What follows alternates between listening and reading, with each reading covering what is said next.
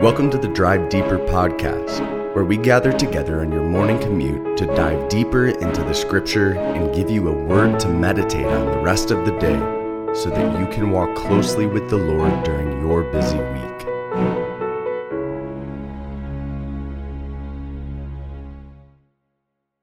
Today, we're going to be looking at a passage in Matthew chapter 5. After finishing up the Beatitudes, Jesus says this He says, you are the salt of the earth. But if the salt has become tasteless, how can it be made salty again? It is no longer good for anything except to be thrown out and trampled underfoot by men. Jesus says, What happens if the salt becomes tasteless? If it no longer adds flavor to what it is added to?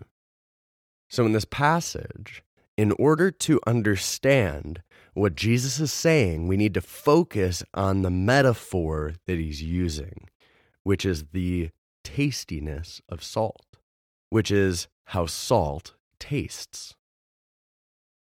Now, I don't know about you, uh, but when I have a steak, I've got to put salt on it. I don't know if you've ever had an unseasoned and especially unsalted piece of meat, but it is not as good as a salted piece of meat. It's a flavor enhancer, and actually, it draws out of the meat or the food that it's put on the flavor that is there, but is just not as evident. So, what does it mean in light of this for Christians to be the salt of the earth? Each one of us is made in the image of God and is made to reflect Him. God created us to image Him so that when others look at you in the way you speak and the way you act, they see God. But since the fall of man, we have imperfectly reflected the image of God because each of us falls short of His glory. We lack His glory. And yet, each person in this world bears the image of God, has been made in his image, and inherently will show characteristics of the God who made them. But it is only when a person is saved, has been born again, receives the Holy Spirit, that we are being actively transformed into the image of the Son. That's what Romans 8, 28 through 30 says. We are saved not just to go to heaven, but so that in our time on earth, now that we are released from the bondage of sin, we would be actively being conformed by the Spirit and through our obedience to the Word and His leading, being actively conformed and transformed into the image of the Son which will never be perfectly until the other side of eternity, but eventually we will be glorified and we will become like him because we will no longer sin. So, as a believer in Jesus who has been transformed and born again, you are to be the salt of the earth. You are a flavor enhancer. The way that you live should draw the character of God out of others because they are made in his image.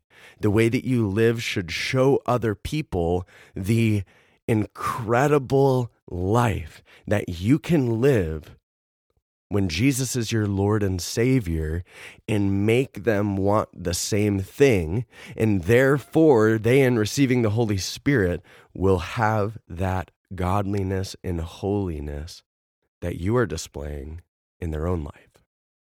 So Jesus says the way that you live should bring out God's goodness in other people. But he says, what happens if the salt loses its taste?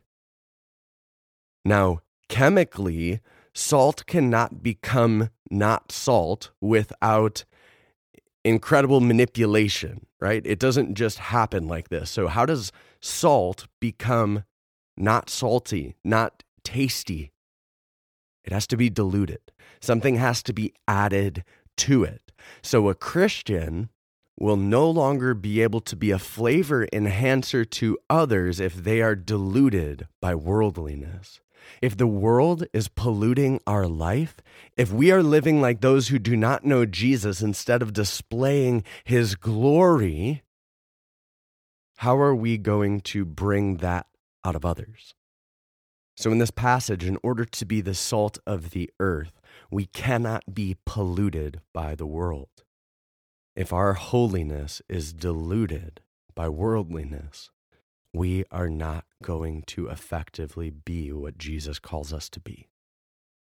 A Christian who does not live a life of godliness is not going to be able to fulfill the purposes God has for them.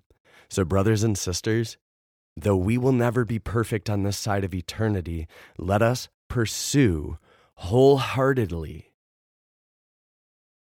godliness with fear and trembling, let us work out the salvation that has been put within us, because it is God who is within us both to will and to work for his good pleasure.